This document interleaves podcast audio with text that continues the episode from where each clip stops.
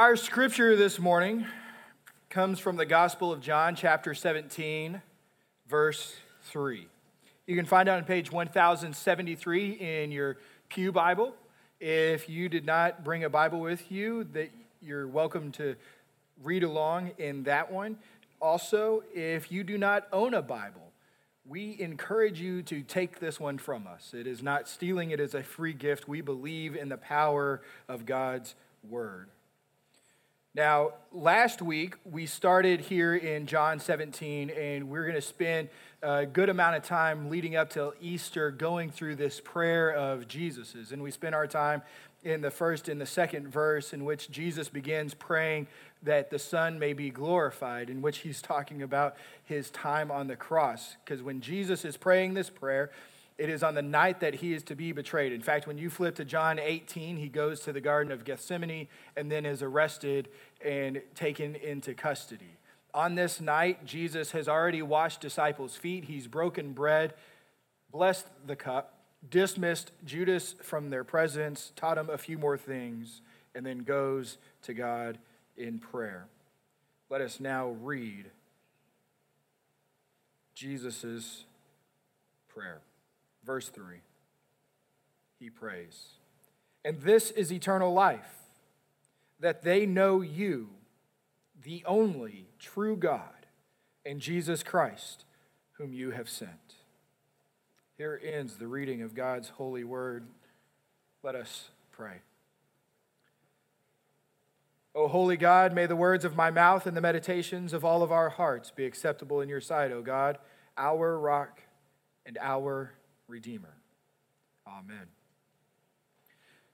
Now, in this prayer, in this beginning, when Jesus is asking that the Son be glorified, in verse 2, he makes a couple statements about himself. He, he says in verse 2, right before verse 3, he says that he has been given, that the Son has the authority of all flesh underneath him. He's authority over all the flesh.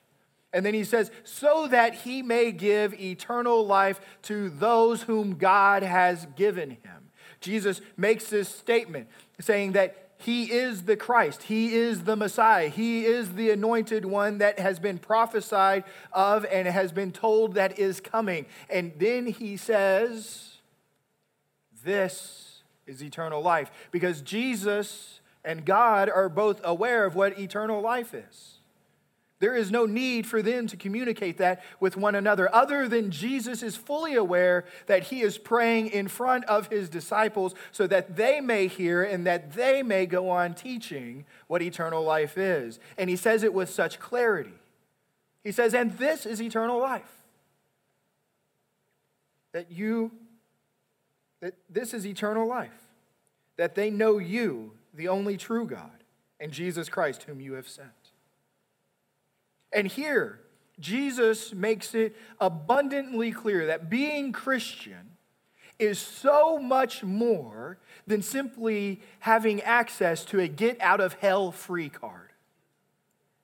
It's not something that you get to use once in this game of life and you play, and that you hope with this get out of hell free card you don't land on the go to jail space or you roll doubles three times in a row. Jesus proclaims that the salvation we have is more than the get out of hell free card. It is not primarily about what we have been saved from. That the gospel, the good news of Jesus Christ, this eternal life in which we have been given, is primarily about to whom we have been saved to. It's about God. It's to know, to love, to enjoy to glorify God and Jesus Christ and to live with them forever. For when he prays, and that this is eternal life, that they know you, the only true God, Jesus Christ, whom you have sent. This small phrase within Jesus' great high priestly prayer carries such giant implications for our lives. In it, he makes the statement the only and true God, that there is no other.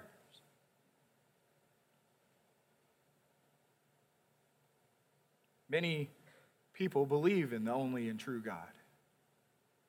Many will claim that there is no God. Yet, as humans, something in our life will be our God.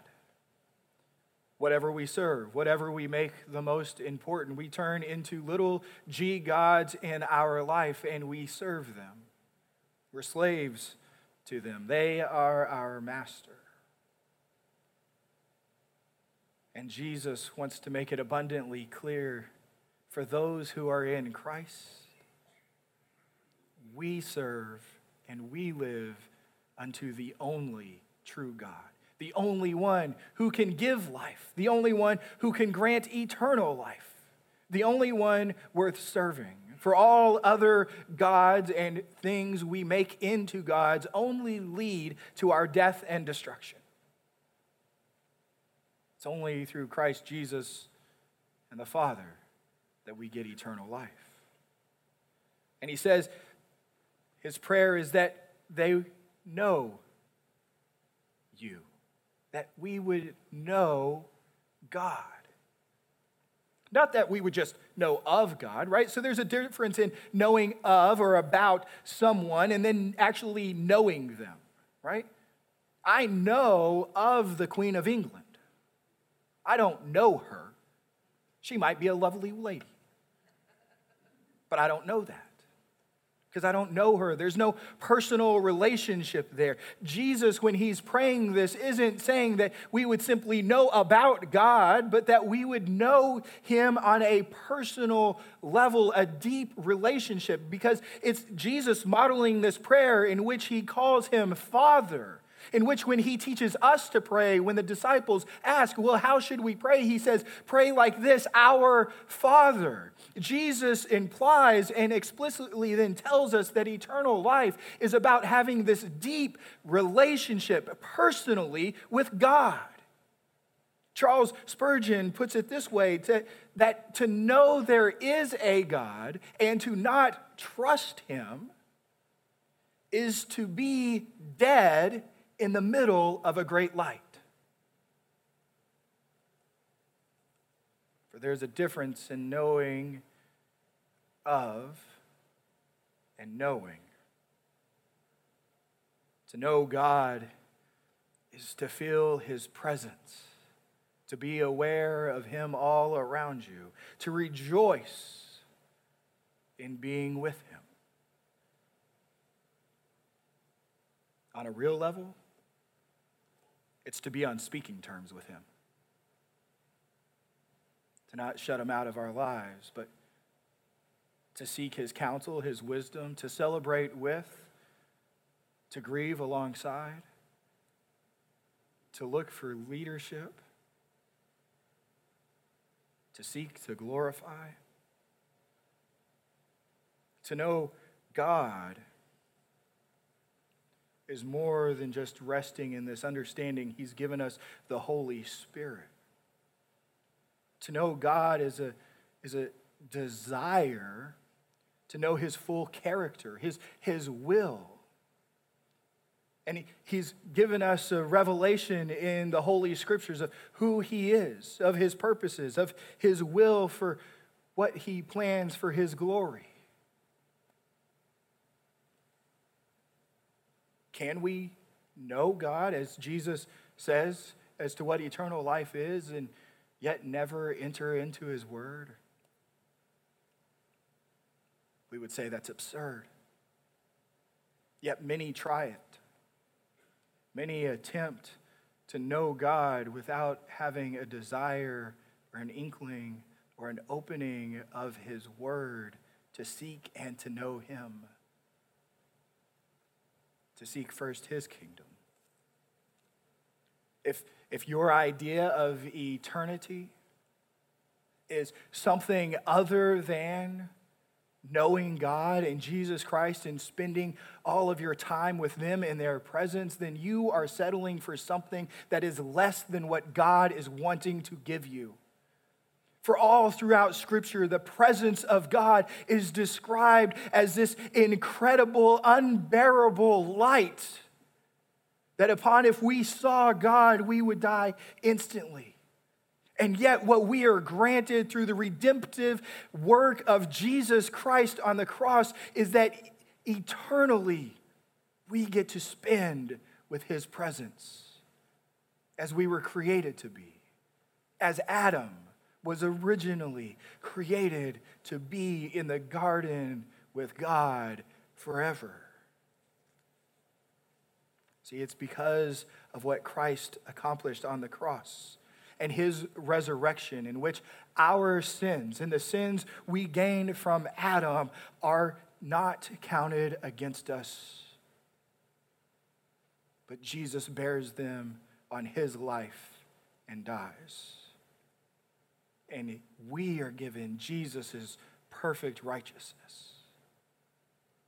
And three days later, Jesus is resurrected proving that death can't hold God down, sealing the deal on our forgiveness. And it's through Jesus that we are restored and reconciled to God so that this personal relationship with God is possible that there is no longer a need to be fearful that when we come to God that we might receive condemnation. But because of Christ Jesus what we receive when we go to God is love and grace and forgiveness and a joy that fills our souls that allow us to sing amazing grace.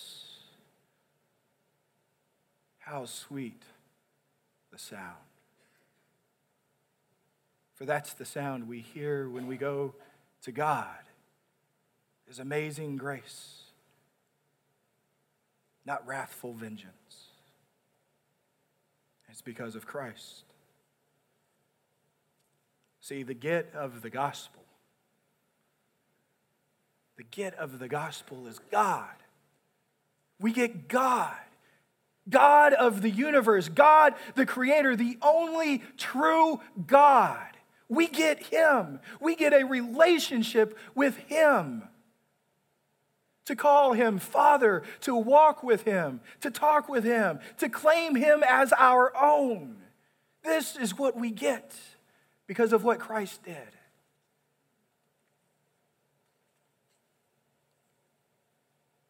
And yet,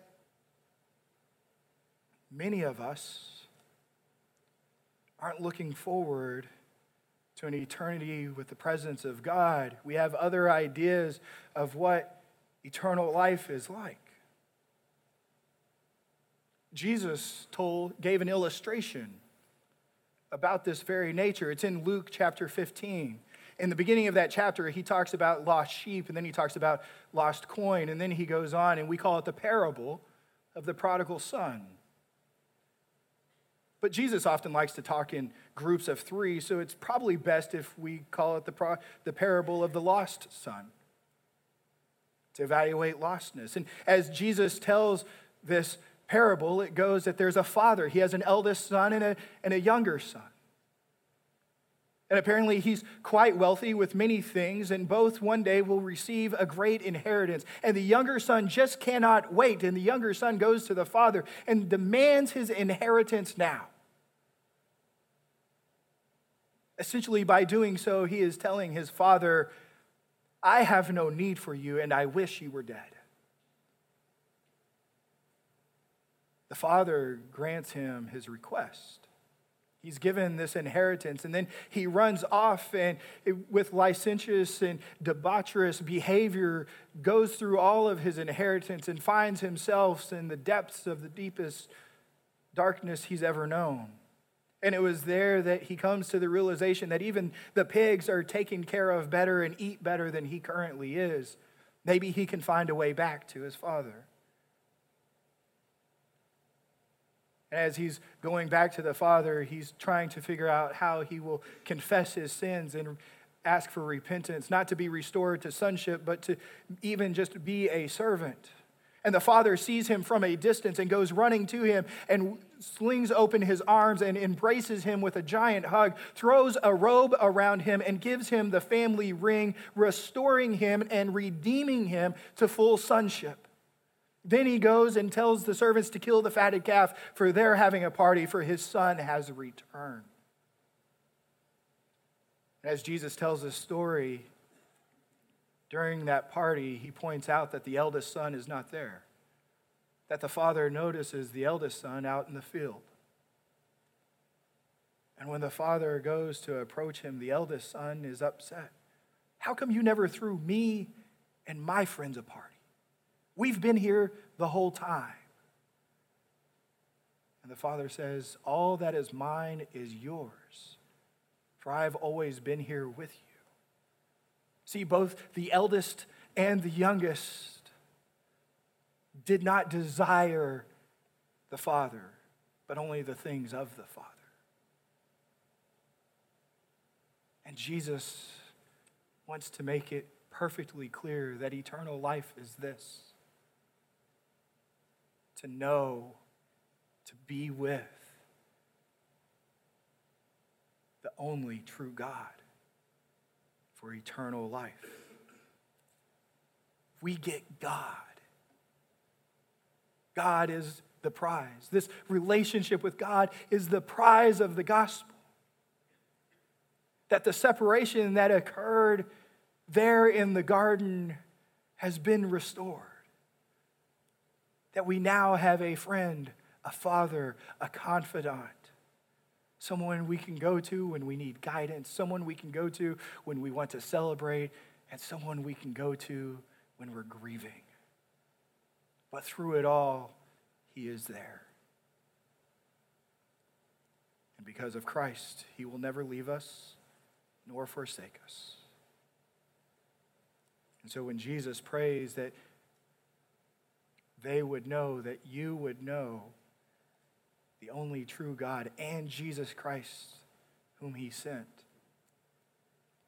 By adding and Jesus Christ, whom he sent, we remember that this is the triune God, but we remember that God sent his Son to save us. And in the scripture, he tells us in John chapter 12, verse 44 and 45, he says, Jesus cried out and said, Whoever believes in me believes not in me, but in him who sent me. And whoever sees me sees him who sent me. And in John 14, beginning in verse 6, Jesus says, I am the way and the truth and the life. No one comes to the Father except through me. If you had known me, you would have known my Father also. From now on, you do know him and have seen him. And this is eternal life. That because of Jesus Christ and the knowing of him and the trusting in him and having faith in his redemptive work on the cross, you have eternal life with the Father. Praise be to God. Amen.